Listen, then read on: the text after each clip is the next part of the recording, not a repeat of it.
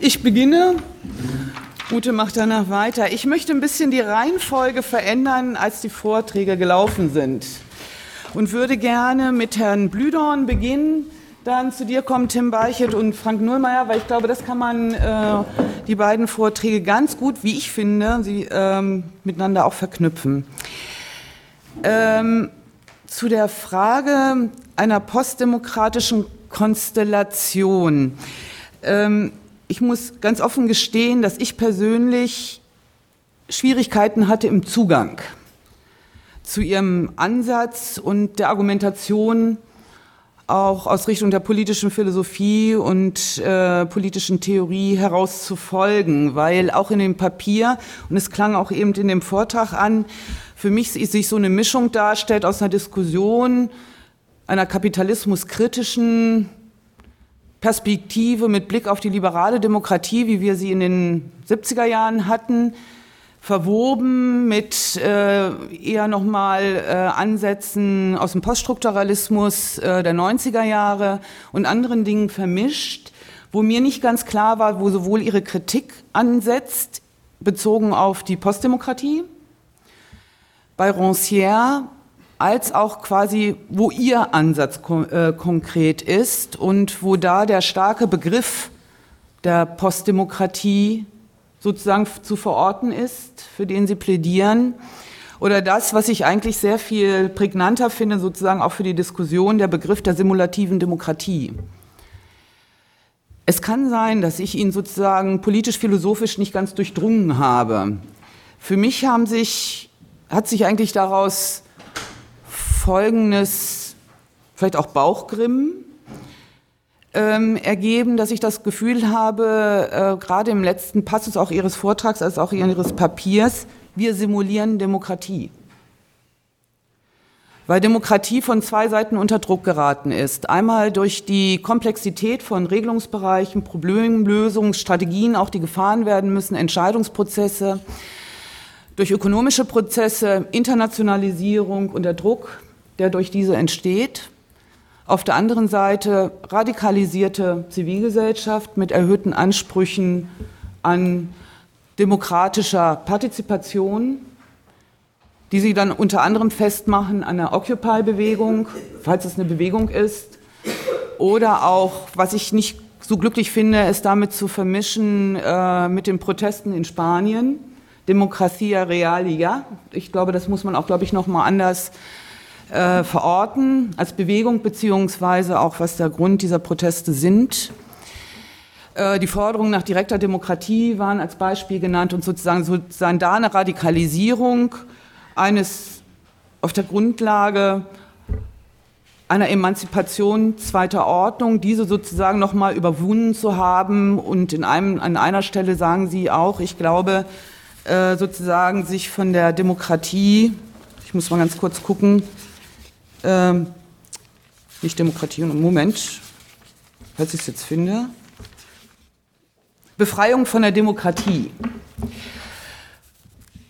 So, Sie versuchen äh, sozusagen einen soziologischen Begriff zu zeichnen äh, von einer äh, simulativen Demokratie, die bei mir in der Tat eher so rüberkommt, wir haben es dann mit einer Expertokratie zu tun von Akteuren, die letztendlich die Probleme lösen man simuliert aber Demokratie gegenüber der Bevölkerung, gegenüber dem modernen Bürger, äh, der dann äh, bestimmte Prozeduren sozusagen durchführen kann. Also so kam das letztendlich für mich kurz zusammengefasst oder zugespitzt als Ergebnis rüber, weiß aber nicht, ob ich Sie damit eigentlich komplett falsch verstanden habe. Aber sozusagen, das war für mich die äh, sozusagen das Resultat, was ich daraus gezogen habe, dann vor allen Dingen noch aus dem ersten Teil.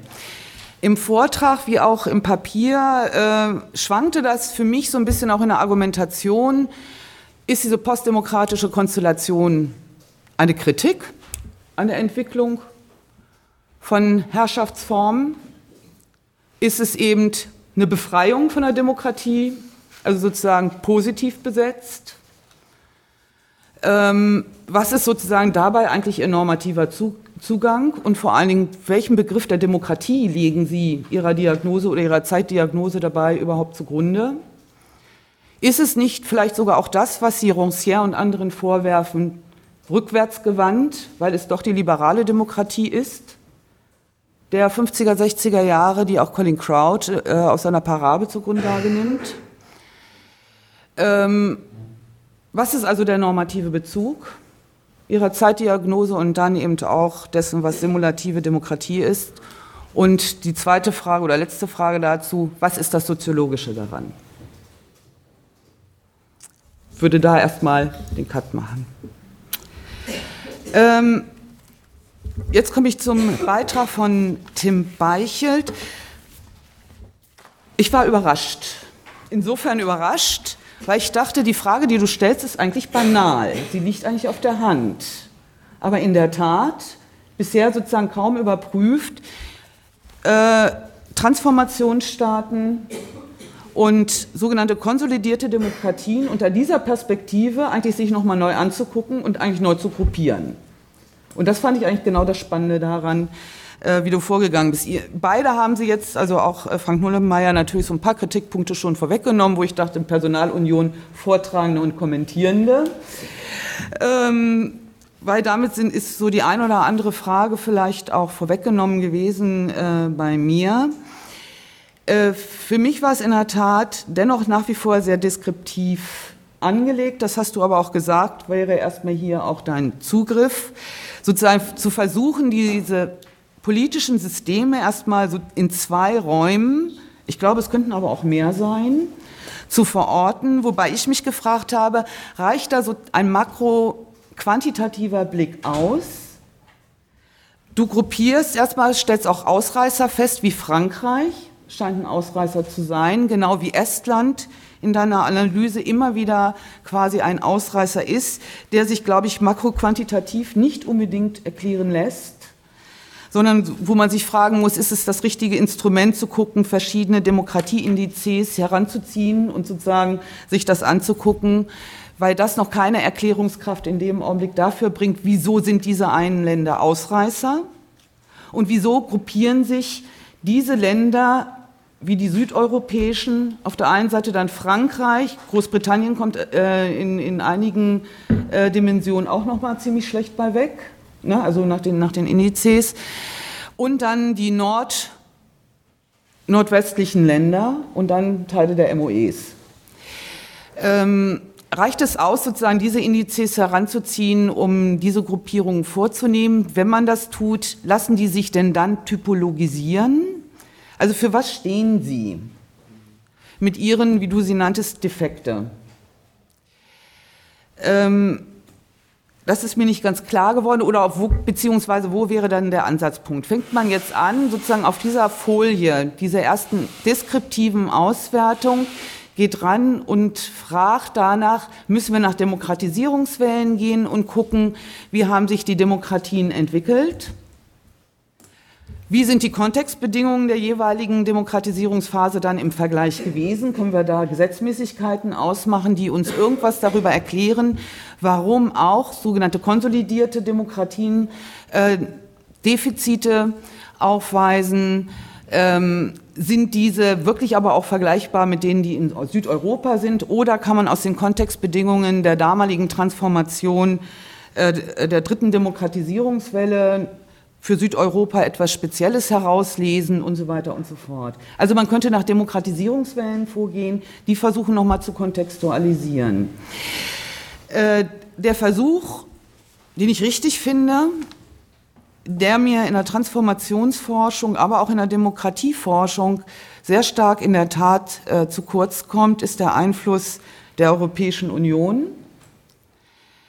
ähm, auf Transformationsprozesse, aber auch auf die Entwicklung der etablierten Demokratien oder konsolidierten Demokratien. Es hat immer wieder Versuche gegeben. Heidrun Abromeit hat zum Beispiel so einen Versuch in einem Projekt einmal zu, äh, versucht zu übernehmen, inwieweit institutionelle Veränderungen zum Beispiel auf Seiten der EU, also nicht unbedingt über ihre Sanktionsmechanismen, die sie haben, gegenüber politischen Systemen, die in einzelnen Bereichen äh, sozusagen demokratische Grundprinzipien gegen diese verstoßen, sondern inwieweit institutionelle Veränderungen auf EU-Ebene sich abbilden in, bei institutionellen Veränderungen und Wandlungsprozessen in den einzelnen Mitgliedstaaten.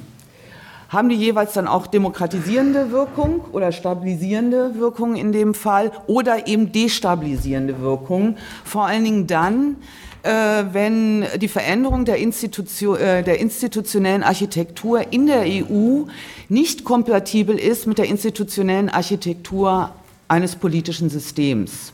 Also wie kompatibel ist das? Dann kann das kontraproduktiv sein, also auf Kollisionskurs miteinander gehen oder miteinander harmonieren und so weiter und so fort. Ich glaube, dass die, der Einfluss der EU auf die Demokratisierungsprozesse oder auf konsolidierte Demokratien oder scheinbar demo, äh, konsolidierte Demokratien weniger was mit der Politik einer Sanktionierung oder äh, exekutiver Gewalt beispielsweise der Kommission zu tun haben, sondern eher über welche Mechanismen die europäische Integration der einzelnen Länder funktioniert hat. Und das eben auch in einer bestimmten historischen Epoche sozusagen. Ähm, Bundesrepublik nach dem Zweiten Weltkrieg, die Westintegration, vor allen Dingen auch die wirtschaftliche Integration, auch die, würde ich sagen, hat immer noch sehr stark gezogen bei den südeuropäischen Ländern. Dennoch, trotz der Defizite, die du jetzt gemessen hast, dass die Relevanz auch sozusagen in der politischen Kultur ähm, für den Demokratisierungsprozess oder auch für zivilgesellschaftliche Akteure da in der EU oder den Beitritt zur EG damals noch als ein Garant zu sehen, dass die Demokratien sich jeweils stabilisieren nach der Süderweiterung in den 80er Jahren der EU, glaube ich, politisch-kulturell da nochmal anders verankert waren und vor allen Dingen auch durch die wirtschaftliche Integration gelaufen sind. So, erstmal dazu. Ich gehe jetzt zu, zu Frank Nullmeier über, weil sich da nämlich ein paar Sachen, glaube ich, aneinander anschließen, die, glaube ich, äh, vielleicht sogar sehr sinnvoll sind.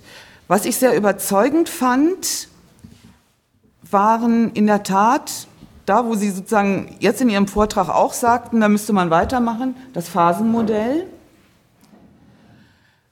Und das zu kombinieren mit dem Ansatz der Koevolution. Was natürlich in der Tat, glaube ich, eine sehr große Herausforderung ist.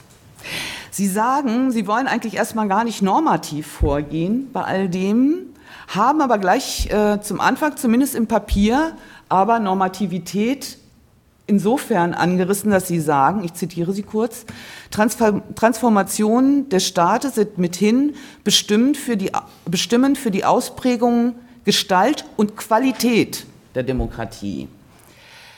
Und die Veränderung einzelner demokratischer Institutionen und Praktiken verändert das Gesicht des Staates. Wenn ich natürlich von Qualität der Demokratie spreche, muss ich mir natürlich sozusagen normativen ein normatives Bild auch von dieser Qualität haben. Deswegen glaube ich, ist es nicht ganz ohne äh, normativen Zugriff hier auch möglich. Ähm, da, wo ich auch glaube, wo sich beides so ganz gut von beiden Vorträgen von der Stoßrichtung her ergänzen, wäre zum Beispiel zu fragen, bei Tim Beichets Ansatz, inwieweit man das in so ein Phasenmodell, wie äh, Frank Nullmeier es vorgenommen hat, integriert und daraus versucht auch eine Erklärung für die Entwicklung der, der Demokratien vorzunehmen. Ähm, bezogen auf, den, auf die Koevolution haben sich mir folgende Hürden gezeigt, diese zu analysieren.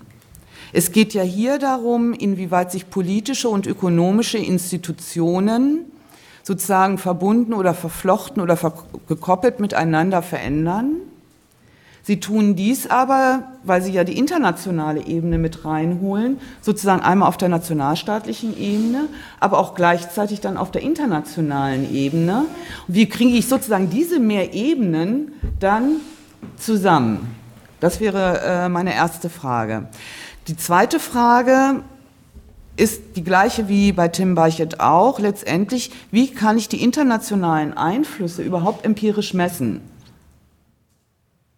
Wenn ich sage, diese muss ich in jedem Fall, das sehe ich auch so, bei der, bei, bei der Frage nach der staatlichen Transformation mit einbeziehen. Bloß, wie kann ich sagen, das ist jetzt ein internationaler Einfluss, der eine staatliche Transformation mit äh, forciert, was nicht oder was kommt sozusagen von den Nationalstaaten auf die internationale Ebene und von da wieder zurück.